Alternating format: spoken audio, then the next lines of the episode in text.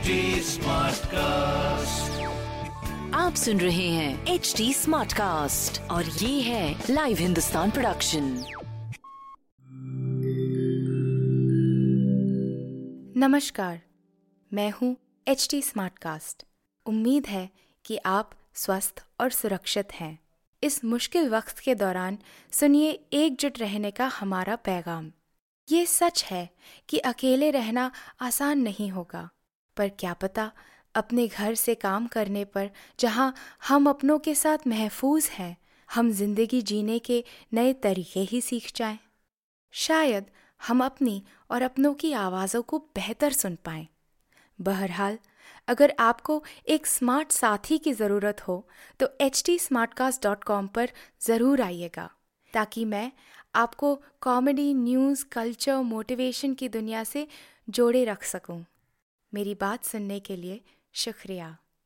ध्यान रखिएगा। नमस्कार, सलाम, हेलो।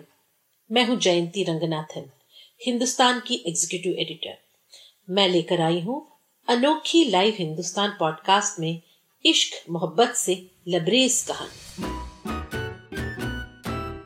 आज की कहानी है, प्यार को प्यार ही रहने दो। चारों तरफ़ नीला आसमान खुलकर जैसे ज़मीन को चूमने के लिए बेताब था। तीन तरफ़ घाटी और एक तरफ़ लंबी पतली सड़क। ड्राइवर कह रहा था, गाड़ी के इंजन में फॉल्ट आ गया है। ठीक होने में टाइम लगेगा। शायद आप लोगों को रात यहीं कहीं गुजारनी होगी। मधु चौक कर सीधी हो गई। एक अनजान मुसाफिर के साथ इस अजीब से इलाके में वह कैसे रह पाएगी?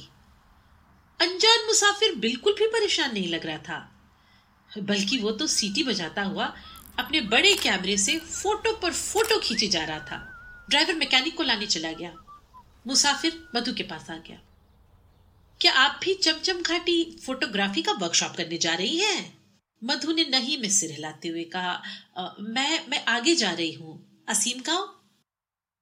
मधु पास बनी पुली पर बैठ गई। सालों पहले जब वह पापा के साथ रहने असीम गाँव गई थी, तब ये रास्ते थे ही नहीं।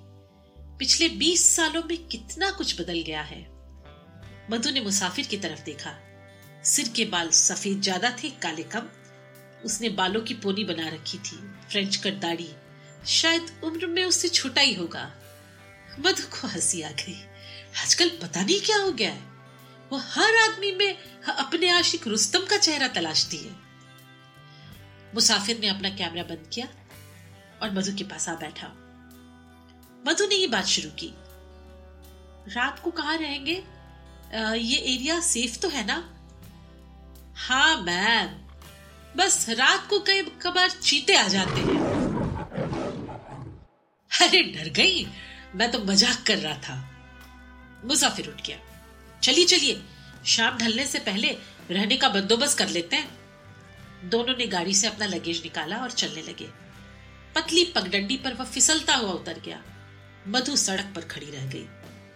मुसाफिर उसे देखकर हंसने लगा। मैडम, आपको देखकर लगता नहीं कि आप असीम गाँव घूमने आई हैं? घूमने नहीं, किसी से मिलने। पता नहीं कैसे मधु के मुँह से निकल गया। मुसाफिर ने मधु का हाथ पकड़कर पगडंडी पर उतार लिया। दोनों एक पुराने से दिखने वाले गेस्ट हाउस पहुँचे। एक ही कमरा खाली था। मुसाफिर संकोच में था। पर मधु ने तुरंत कहा, कोई बात नहीं एडजस्ट कर लेंगे। एक रात की बात है। मैं नीचे सो जाऊँगी। मन ही मन उसने सोचा, एक चालीस साल औरत को किसी से डरने की क्या ज़रूरत? मुसाफिर उसकी दिलेरी से एकदम इम्प्रेस दिखा। कमरे में गर्म गर्म पकौड़ों के साथ चाय पीते हुए मधु न जाने कैसे खुलती चली गई। बीस साल पहले असीम गाँव में उसके पापा फॉरेस्ट ऑफिसर थे। मधु की पढ़ाई खत्म हो चुकी थी। पापा को हॉर्स राइडिंग सिखाने गाँव का एक गबरू नौजवान रुस्तम आता था। मधु ने भी जिद पकड़ ली वह भी हॉर्स राइडिंग सीखेगी। महीने भर में रुस्तम और मधु नज़दीक आ गए। इतने कि मधु सब कुछ छोड़ छाड़ कर रुस्तम के साथ भागने की सोचने लगी। पापा को खबर लगी तो उसे फ़ौरन घेर कर दिल्ली ले आए। अपने सिर की कसम दिला दी कि अगर वो दोबारा रुस्तम से मिली तो जान दे देंगे। मुसाफिर से रहा नहीं क्या उसने पूछ ही लिया फिर फिर आपने क्या किया? आ, पापा से मैं बहुत प्यार करती थी। मैं रुस्तम से कभी नहीं मिली पर मैंने भी वही किया जो मैं चाहती थी। शादी नहीं की। इनफैक्ट दो महीने पहले हार्ट अटैक से, पापा, वो। तो आप रुस्तम से मिलने जा रही है असीम काम मधु हल्का सा शर्मा गई। आपको कैसे पता कि रुस्तम अब भी वही होगा? दिल्ली जाने से पहले वो मुझसे मिलने आए थे। कह रहे थे, तुम लौट आना, मैं यही तुम्हारा इंतज़ार करूँगा। मुसाफिर गंभीर हो गया। मधु रुक गई। आप क्या सोचने लगे? आपके प्यार के बारे में, आपके रुस्तम के बारे में। मधु ने भावुक होकर कहा, मैं पिछले बीस सालों से हर दिन उसे याद करती हूँ। बस एक बार मिलना चाहती हूँ उससे।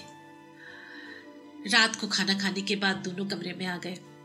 मुसाफिर ने तकिया और चादर उठाते हुए कहा, मैं बरामदे में सोने जा रहा हूँ। मुझे आदत है। आप आराम कीजिए। मधु को अच्छा लगा। मुसाफिर का इस तरह ध्यान रखना।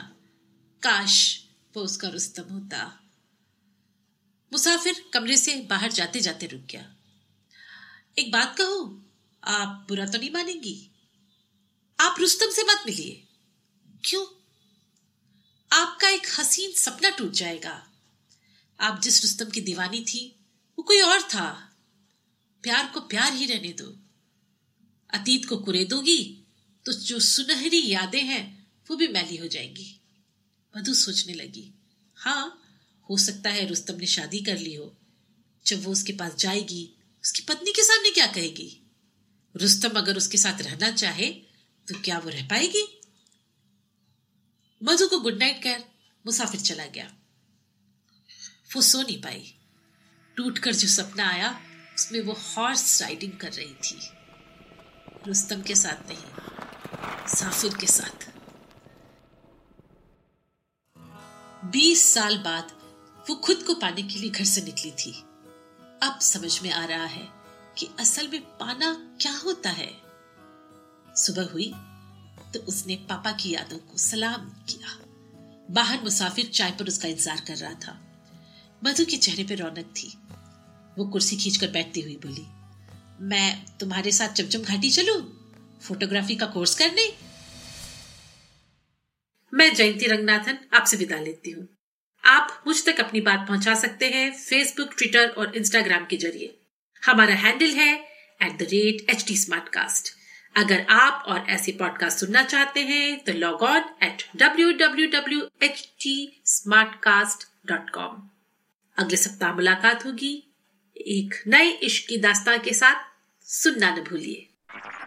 आप सुन रहे हैं एच डी स्मार्ट कास्ट और ये था live Hindustan production smart cast